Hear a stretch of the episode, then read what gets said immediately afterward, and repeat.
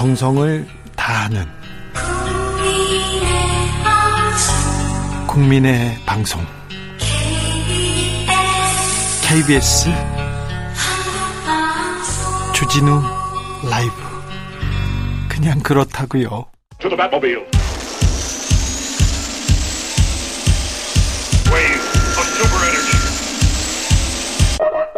주 기자의 1분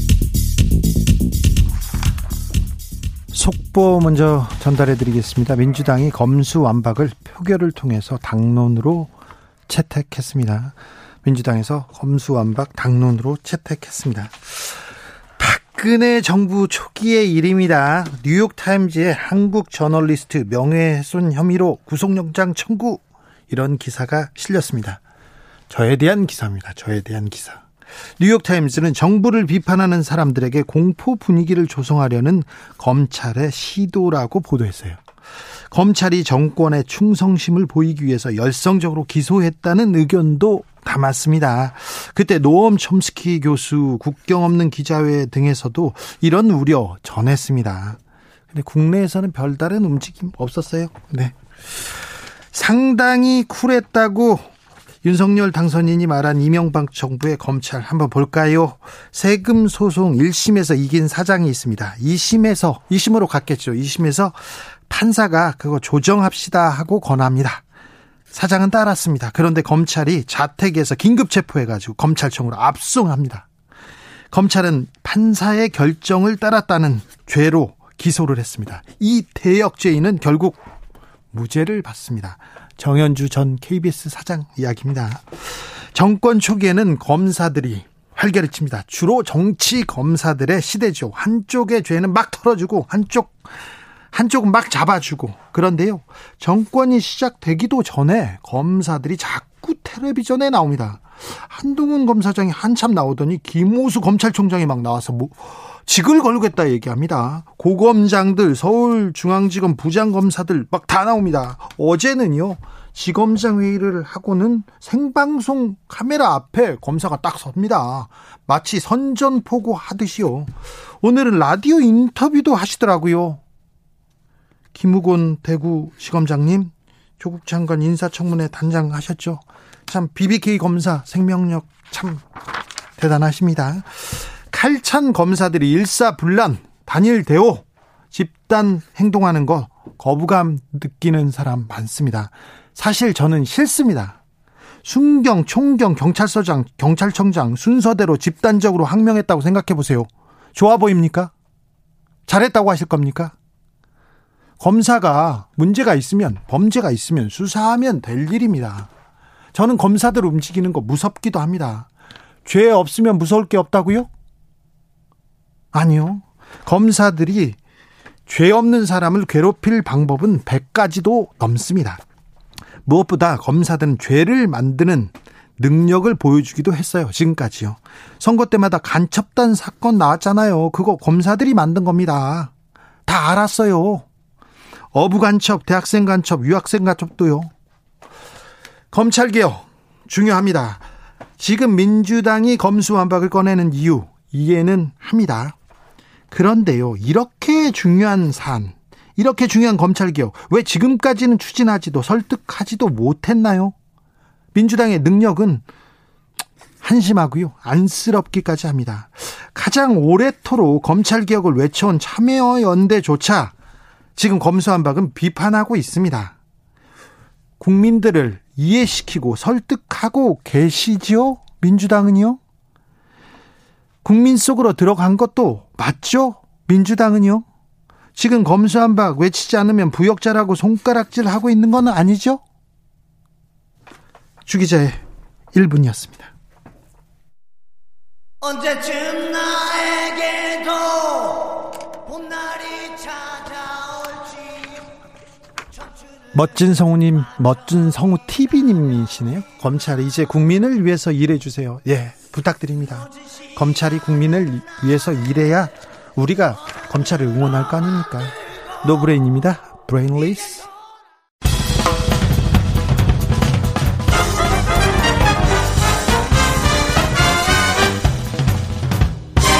훅 인터뷰 모두를 위한 모두를 향한 모두의 궁금증 흑 인터뷰 윤석열 당선인 오늘은 대구에서 박근혜 전 대통령을 만났습니다. 며칠 전에는 대선 때 선거운동을 도왔던 연예인 유세단과 아, 만나기도 했는데요. 그때 무슨 얘기가 오갔는지 대선 기간에 윤석열 후보 공개적으로 지지하고 열성적으로 아, 유세에 나섰죠. 가수 김은국 씨 만나보겠습니다. 안녕하세요. 아, 예, 안녕하세요. 예, 예, 반갑습니다. 김은국입니다. 오랜만에 뵙습니다. 아, 그래요, 그래요. 아, 네. 진짜 오랜만에 봐요. 네. 우리 김은국 씨는 어, 네. 정몽준 후보 2002년에 그때 열심히 네네. 네. 하고는 20년 만인가요? 그때 말고는 이번에 열심히 하셨어요. 예, 진짜 20년 만에 한번 들이댔습니다. 네. 아, 며칠 전에 저기 윤석열 네. 당선인 만나셨죠?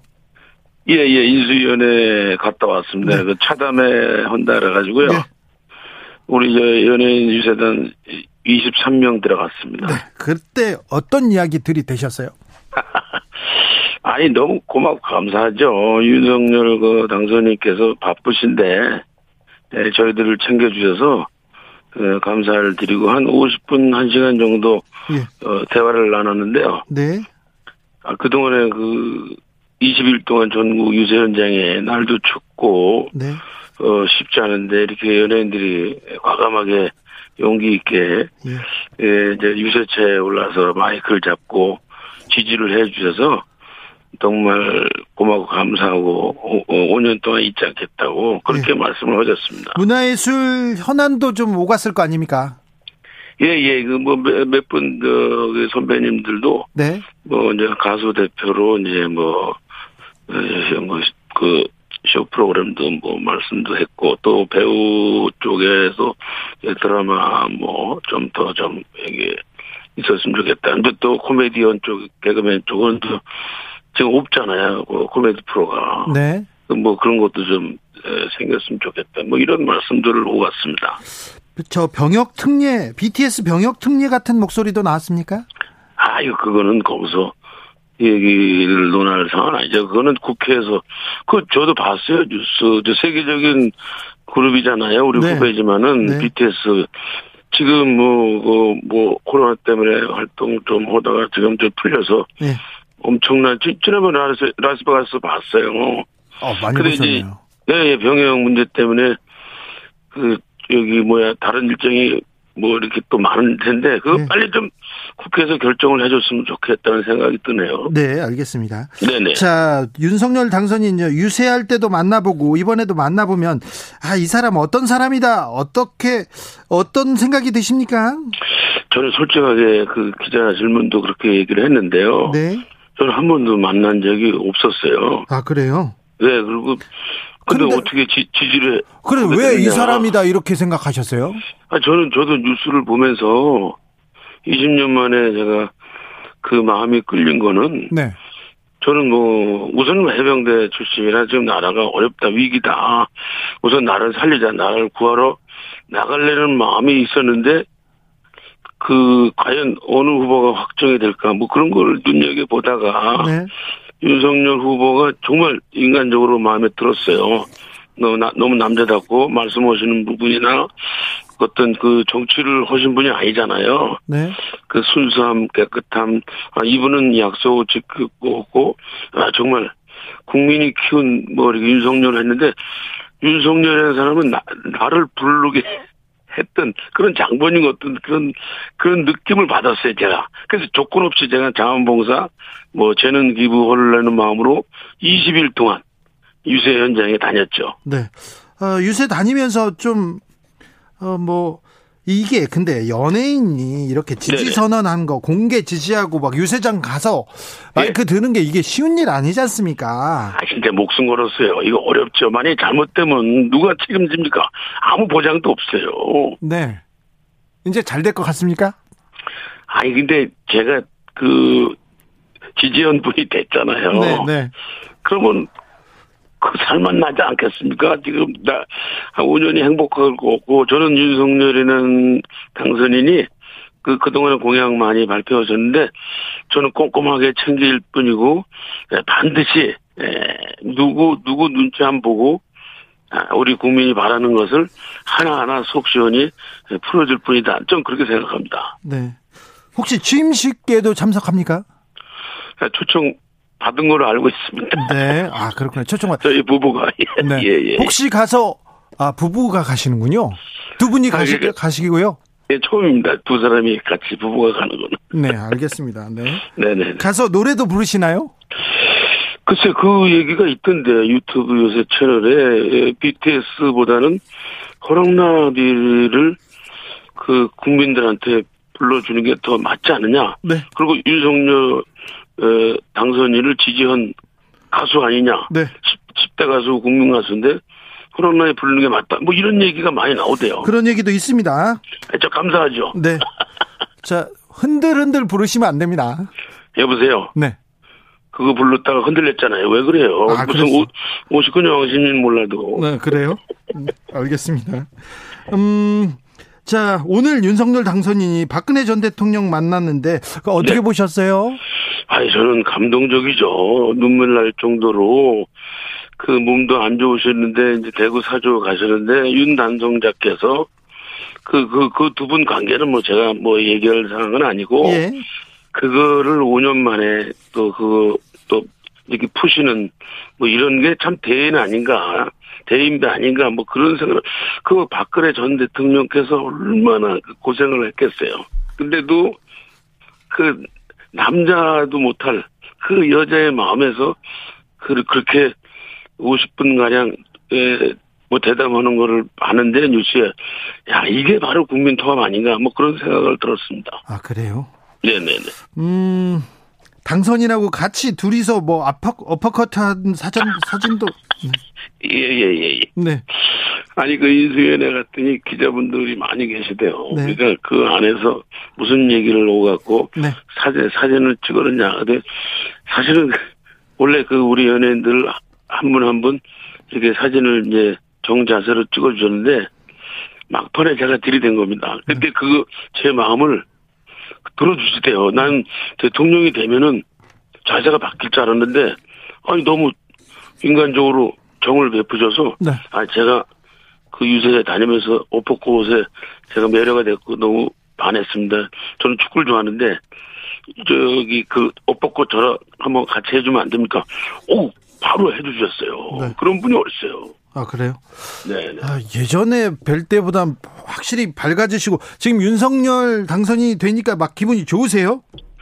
살만 나죠. 살만 납니까? 자, 알겠어요. 좋아 보시네요. 아이 그러니까 네. 그러니까 진짜 네. 여 여야 이분들 뭐 정치하는 것도 보고 우리 뭐 연예인 블랙리스트 뭐 좌우 있는데 아 이런 거 안 따지고 그냥 다다 다 그냥 방송에서 뭐 많은 국민들한테 노래하고 네. 웃음 주고 막 즐거운 이런 세상을 좀 만들었으면 좋겠습니다. 알겠습니다. 자 네네네. 마지막으로 대통령에게 바라는 점 있으면 한 말씀 부탁드릴게요.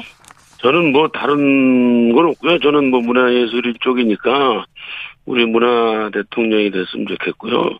늘 서울시청 앞에는 광화문에는 주말에 많은 세계적인 축제를 좀 보여서 그 저기 그 막 맨날 주말에 거기 가려면 차도 막히고 네. 뭐 이렇게 나오는 분들 많잖아요. 그런 네, 분들 이제 그만 나오시고 다 같이 축제가 됐으면 좋겠어요. 알겠습니다. 감사합니다. 건강하세요. 혹시 뭐 저기 자리 얘기 안 나옵니까? 문체부 장관이나 뭐 또 출마나 아니 그 얘기가 저기 뭐 찌라신 가이 또 돌고 다니는 거 저도 봤어요. 네. 그 장관 자리에 제가 저, 저 이름과 얼굴이 있던데. 네. 아유 저는 뭐 그런 거 바라지 않아요. 저는 저 조건 없이. 네. 네. 네, 대한민국을 위해서 또 윤석열이라는 분이 마음에 들어서 한 거지 좀 멀리 봤으면 좋겠습니다. 너무 뭐 급하게 생각하는 것보다 알겠어요. 멀리, 멀리 봤으면 좋겠습니다. 아무튼 기, 계속 이름이 오르내립니다. 또 뵙겠습니다. 감사하죠. 고맙습니다. 네, 또 뵙겠습니다. 네네네. 네, 네, 가수 수고하세요. 김은국 씨였습니다. 주진우 라이브 검수완박 이 네 글자가 정치권 뒤흔들고 있습니다. 지금 민주당에서 당론으로 검수완박 채택했다고 하는데요. 이 내용은 뭐지요? 그리고 검찰이 집단 행동으로 반발하는 이유가 뭔지도 좀 알아보겠습니다. 김남국 더불어민주당 의원 안녕하세요. 네, 안녕하세요. 살고 싶은 도시 생생도시 안산 단원을 김남국입니다. 네, 의원님. 지금 얼마 전에 지금 속보로 지금 민주당에서 당론으로 이 검수완박을 채택했다는 보도가 나왔습니다. 네, 저희가 2시부터 의총을 시작해서 쉬지 않고 4시간가량 의총을, 의총을 했고요. 네. 방금 막 그 저희가 어, 의총에서 어, 검찰개혁 관련 법안과 언론개혁법을 어, 당론으로 채택을 했습니다. 네. 자, 검찰개혁은 해야 된다. 그런 국민들이 많은데요. 검수완박은 이게 뭐야? 그러면서 걱정하는 사람들도 많습니다. 이게 뭐 정확히 뭔지 좀 알려주세요. 어, 수사와 기소를 분리해서 네. 지금 검찰에서 수사를 할 수 있는 남아있는 6대 범죄에 대한 수사권을 떼어서 완전하게 수사 기소 분리를 한다라는 겁니다. 네. 어, 잘 아시다시피, 어, 기소권과 수사권이 같이 함께 있다 보니까, 예. 어, 무리한 수사를 한다라거나 아니면 또는 검찰에, 어, 면죄부를 주는 수사 또는 자의적 수사, 이런 것들이 상당히 많았고요. 그런 수사 있었죠. 어, 예, 그래서 견제와 균형이 이루어질 수 있도록, 어, 검찰은 기소를 하고, 그리고 그 기소를 통해서 잘못된 수사나 이러한 어떤 공정하지 못한 수사를 어, 인권, 국민의 어떤 기본권적인 측면에서 통제할 수 있는 그런 기관으로 할 수 있도록 만든다라는 겁니다. 아, 6대 범죄까지 다 경찰에 넘길 경우 경찰의 권력이 너무 커진다. 이렇게 얘기하는 사람도 있습니다. 네, 타당한 지적이라고 생각이 됩니다. 어, 검찰의 인력이나 이런 것들을 보게 되면 거의 뭐 12만 정도다라고 이렇게 하고 있고요. 아, 그렇기 때문에 어, 검찰을, 검찰이, 경찰이 여기에 중대범죄, 육대범죄까지 다 수사를 하게 되었을 때에는 오히려 경찰권이 비대화되어서 또 경찰에 여러 가지 문제가 발생할 수 있다라는 그런 지적이 있는데요. 네. 어, 그래서 여러 가지 검찰에 어, 경찰을 통제할 수 있는 그런 장치들이 현재 있고 네. 또더 나아가서 자치 경찰 제도가 시행이 되고 있지만 네. 이것을 좀 더 확대해서 어 중앙 경찰과 자치 경찰 그 조직을 쪼개고 또 동시에 행정경찰과 수사하는 수사경찰을 분리해서 경찰 경찰 내부에서도 여러 가지 견제와 통제할 수 있는 장치를 만드는 것이 매우 중요하다라고 생각이 됩니다. 자, 그러면 이 법안은 5월 3일 날까지 다 처리가 됩니까? 어, 지금 뭐 여러 가지 이렇게 의사 일정이나 이런 것들 시나리오를 조금 살펴보고 있는 그런 상황인데요. 네. 어, 국민의힘에서 필리버스터를 하겠다라고 했을 때 그 필리버스터를 저지할 수 있는 몇 가지 방법이 있는데 그 몇 가지 방법 중 하나가 이제 그 3분의 2 의석 180석이 있으면 5분의 3이죠, 5분의 3. 5분의 3 의석이 있으면 필리버스터를 중단시킬 수 있기 때문에 지금 어 저희 172석에 어 여러 다른 야당의 의석수가 좀 필요한 그런 상황이고요. 네. 그 외에 여러 가지 어 방법을 고려해서 꼭 어, 회기 내에 통과시킬 수 있도록 그렇게 할 계획입니다. 필리버스터도 막, 막겠다. 그런데요, 정의당 또한 검수안박에 대해서는 이거는 뭐 동의할 수 없다. 이렇게 얘기하고 있는데 여기는 어떻게 설득할 겁니까? 네, 정의당에서 우려하고 있는 부분도 있다라고 생각이 됩니다. 그래서 조금 더 저희가 어, 채택된 당론을 가지고 정의당과 충분하게 논의해서 설득하는 그 과정을 가져가고 싶고요.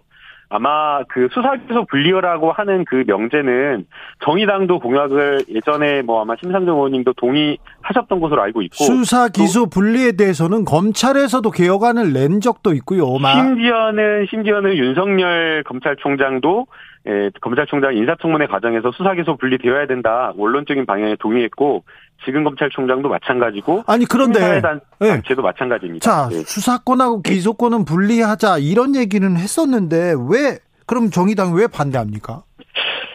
어뭐 정의당도 여러 가지 이제 어그 우려하는 점이 있을 거라고 생각이 되는데요. 뚜렷한 어, 그런 것까지는 제가 자세히는 모르겠습니다. 참여연대는 검찰 개혁을 위해서 지금 수십 년 동안 노력해온 그런 단체인데 참여연대에서도 지금 우려를 표명하고 있어요.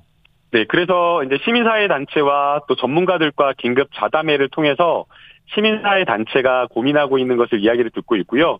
아마 시민사회 단체에서 가장 이제 깊이 고민을 하고 있는 것은 그냥 단순하게 수사기소 분리해서 이 수사권을 경찰에게 줄 것이 아니라 독립된 수사청을 만들어야 된다라는 그 의견을 좀 내고 있는 것 같습니다.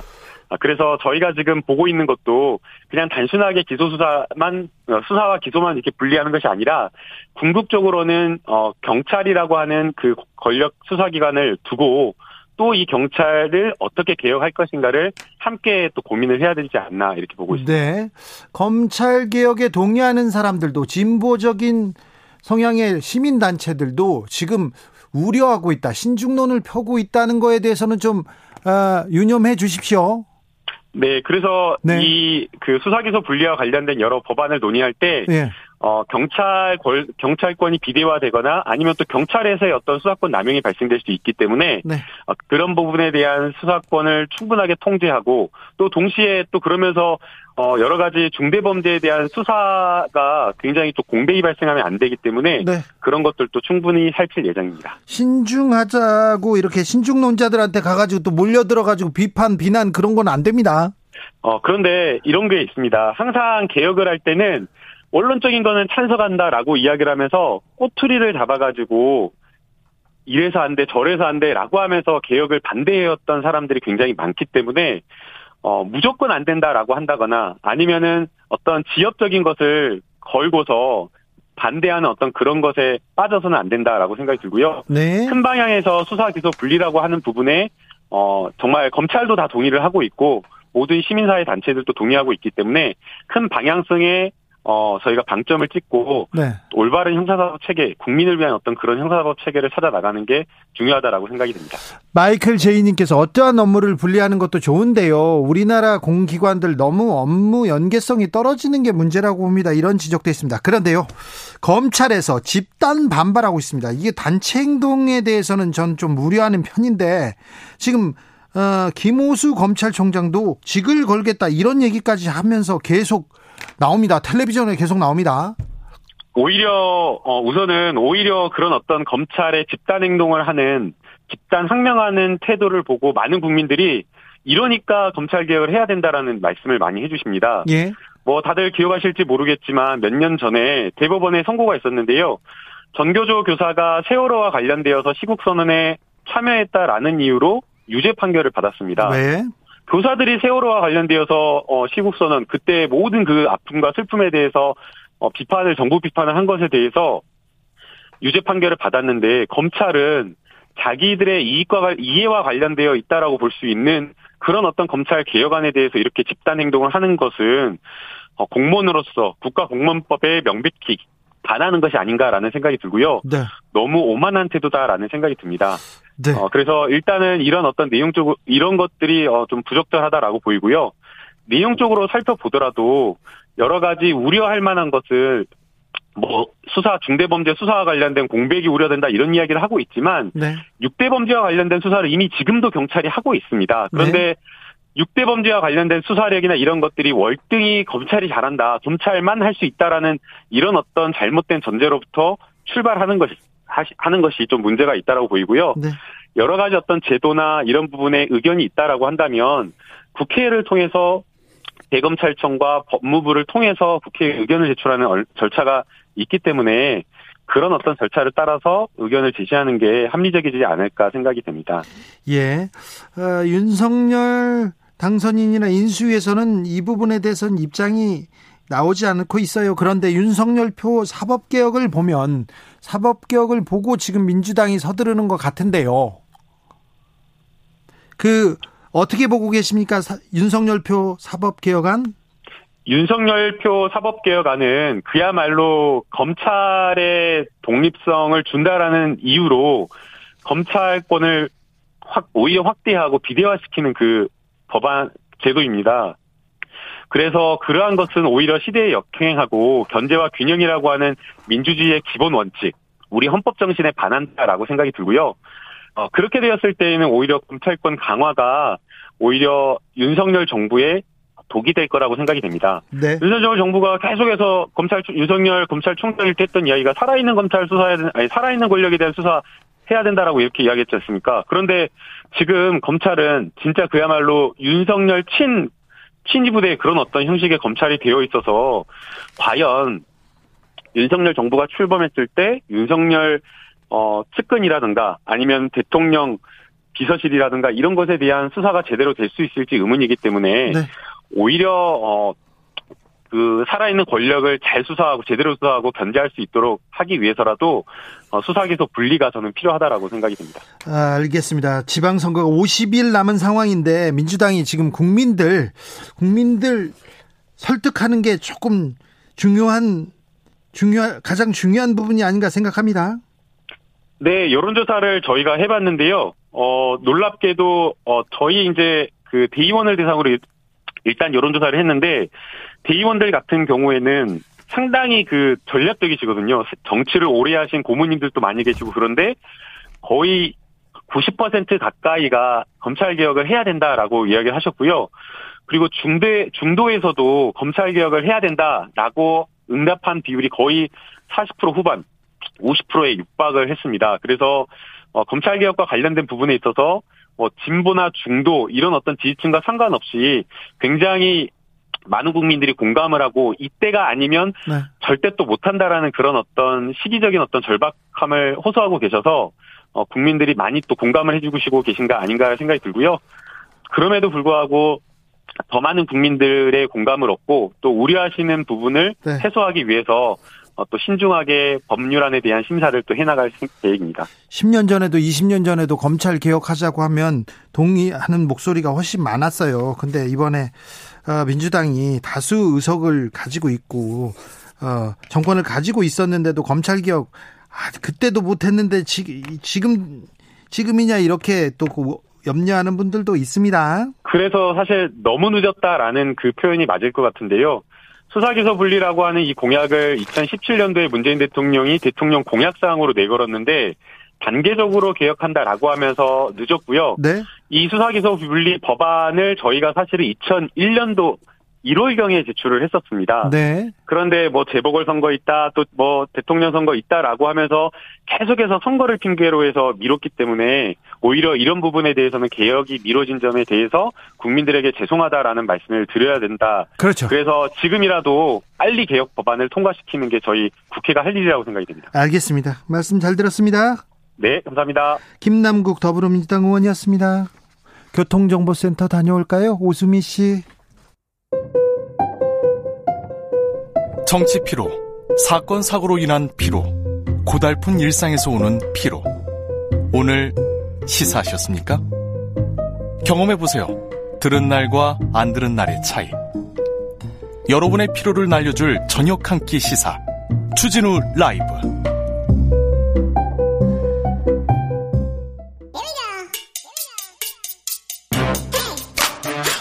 뉴스를 향한 진지한 고민 기자들의 수다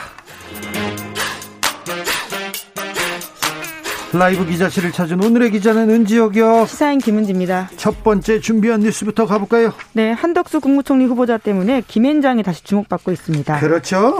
네, 청문회 쟁점 사안 중에 하나인데요. 4년 4개월 동안 18억 원 정도의 고문료 받았다라고 하는 건데 네.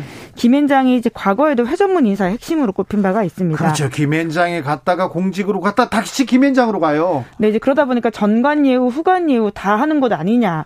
라는 건데요. 그러니까 고액의 고문료라고 하는 것이 여러모로 좀 눈길을 눈총을 사고 있는 것들이 있습니다. 김현장 공직자 김현장에 있는 공직자도 많지요? 네, 이제 그렇습니다. 한겨레 신문에 따르면 지금 공직자 출신 비법조인 고문만 찾아봐도요. 87명이라고 합니다. 법조인까지 합치면 훨씬 더 높아지는 상황인 건데 네. 그러니까 거의 내각을 꾸려도 될 정도라고 합니다. 네. 정보통신부 장관, 환경부 장관, 고용노동부 장관 전직들이 있고요. 그리고 감사원, 공정거래위원회, 금융감독원 이렇게 다수의 기업 관련 규제 감독기관 출신들도 포진해 있다고 합니다. 네. 하, 네. 국무회의를 할 수 있을 정도라고 하니까요. 이게 얼마나 규모가 큰지를 알 수가 있는데. 그런데 그 전에 제가 윤병세 전 장관 얘기 했지 않습니까? 김현장 고문에 있다가 일본 그 전범 회사를 위해서 열심히 노력하다가 장관에 왔어요. 장관 자리 왔는데 또 그 일본 전범을 위해서 전범 회사를 위해서 미츠비시 중공업을 위해서 열심히 노력하더라고요. 그 사법농단 때 나왔던 이슈 그렇죠. 중에 하나였었는데요. 네. 그런데 진짜 이명박 정부 초대 국무총리였던 한승수 전 총리 사례만 보더라도요. 맞아요. 외교통상부 장관을 마친 뒤에 2004년에 총리 임명 직전까지 김앤장에서 일을 했었는데요. 네. 근데 또 총리를 끝내고 다시, 다시 김앤장을 갔습니다. 네. 그러니까 장관 김앤장, 총리 김앤장 이렇게 되는 거죠. 그러니까요. 그러니까 이게 정부와 국민을 위해서 일을 해줘야 되는데 김앤장을 위해서 일해주면 일하려면 어떻게 하지 이런 우려가 있는 겁니다. 이런 일이 있었잖아요, 실제. 네, 공직자윤리법에서는 관련해서 이제 이런 퇴직 후 3년 동안 일정 규모 이상 로펌에 직행하는 경우를 제한하긴 하는데 네. 이 또한 취업 심사 통과율이 굉장히 높아서 실효성이 떨어진다 이런 비판들이 있고요. 네. 그리고는 법조인 말고는 더욱더 이것들 제한할 방법들이 없어서 논란이 있습니다. 이번에는 뭐 로펌이나 사회이사 지낸 사람들이 이해 충돌 있지 않습니까? 그 회사를 위해서 어떤 일을 해줬느냐 이게 청문회 쟁점이 될 겁니다. 지켜보십시오. 다음 뉴스로 가볼까요? 네, 주요 정치인 8명의 감정 온도를 측정해 봤습니다. 감정 온도라니요? 네, 개인 혹은 집단에 대해서 사람들이 어떤 감정을 느끼는지를 측정하는 지표인데요. 네. 미국이나 이런 곳에서는 선거조사 예측력이 꽤 있다라고 지표라고 합니다. 네. 0이 매우 부정적 감정이고 100이 매우 긍정적 감정이라고 하는데 자, 그러면 정치인한테 가봅시다. 네, 시사인에서 이제 실시했던 대선 직후에 나왔던 웹조사인데 여기서도 이스트 남녀 사이에 반응이 극명하게 갈렸다라는 게 좀 핵심으로 볼 부분들인 것 같은데 네. 문재인 대통령에 대해서는 감정원도 보면 광주 전라와 대구 경북 격차보다도 20대 여성과 20대 남성 차이 격차가 더 컸다라고 합니다. 20대 여성은 매우 좋아하고 20대 남성은 네, 56도, 27.5도 이렇게 되는데요. 예. 광주와 TK와 호남 사이 그 격차보다 20대 남녀 사이가 더 크다 이렇게 볼 수 있는 거죠. 자, 다른 정치인은 어떤가요? 네, 20대 남성 같은 경우에는요, 보수 정치인 중에서 가장 감정 온도가 높은 사람이 홍준표 의원입니다. 네. 50.7도이고요. 그 다음으로는 안철수 국민의당 대표 47.3도, 윤석열 당선자 45.3도, 이준석 국민의힘 대표 46.4도인데, 근데 이준석 대표 같은 경우에는 정말 그 격차가 아주 크거든요. 20대 여성 같은 경우에는 네. 이준석 대표에 대해서 16.7도만 감정 온도를 의미했습니다. 어휴, 네. 그러니까 3배 가까이 차이가 난다라고 할 수 있는데, 네. 이준석 대표가 대선 기간 동안에 이제 여성과 관련된 여러 가지 이야기들을 했잖아요. 네. 그것이 반영된 것으로 보이고요. 네. 단순히 이것은 20대 여성에만 머무는 게 아니라 30대 여성, 40대 여성도 10점대 응답을 했습니다. 18.4도, 19.3도. 여서요. 네. 굉장히 이 차이가 크다라는 것을 눈여겨 볼 만한 지점들이 있습니다. 알겠습니다. 여성 한테 존중받지 못하는 정치인이란 네, 왜 그런 작전을 계속 구사하는지 자 조사 기업 알고 가야죠. 네, 한국 리서치가 3월 11일부터 14일 사이에 전국 만 18세 이상 남녀 2천 명에게 물어봤고요. 표본 오차는 95%, 신뢰 수준에서는 플러스 마이너스 2.2% 포인트고요. 자세한 내용은 한국 리서치 홈페이지 참조하시면 됩니다. 어제 젤렌스키 우크라이나 대통령이 국회에서 연설을 했어요? 네, 이제 15분 정도 진행을 했는데요. 화상 연설이었습니다. 네, 의미 있는 연설들이 많았습니다. 이제 네. 그럼에도 불구하고 그 모인 인원수가 적고 그리고는 굉장히 썰렁한 분위기가 있어서 그에 대한 비판도 꽤 있었습니다. 미국 의회에서 화상 연설을 했을 때, 오, 굉장히 좀 감동받는 정치인들, 그리고 박수 치고, 그 다음에 연설 내용도 좋았다, 이런 내용이 있었는데, 어제 보니까 좀 우리 국회가 저렇게 좀, 음, 예, 여러모로 우리가 G10이라고 해서 국격이 상승됐다라는 것들이 있는데요. 어떤 국제적인 연대와 인권 가치에 비해서는 한국 국회가 좀 수준 높은 모습을 보이지 못한 게 아니냐 이런 비판들이 외신에서도 있었는데요. 네.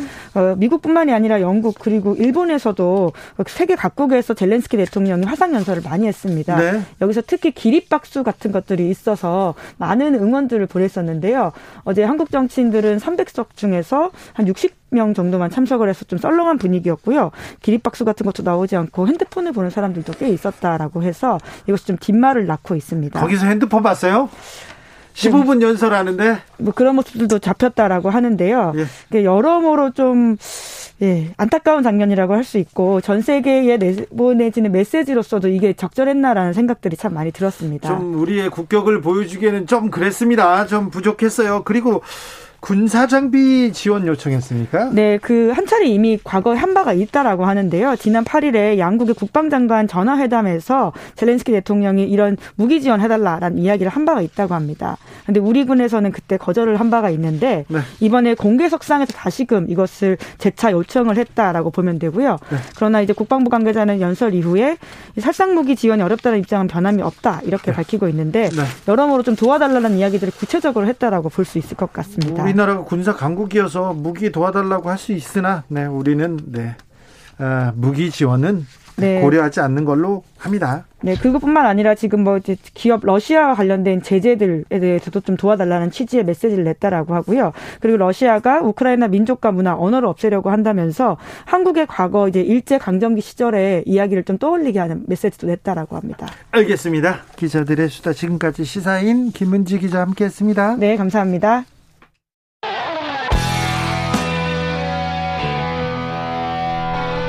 스치기만 해도 똑똑해진다. 드라이브 스루 시사 주진우 라이브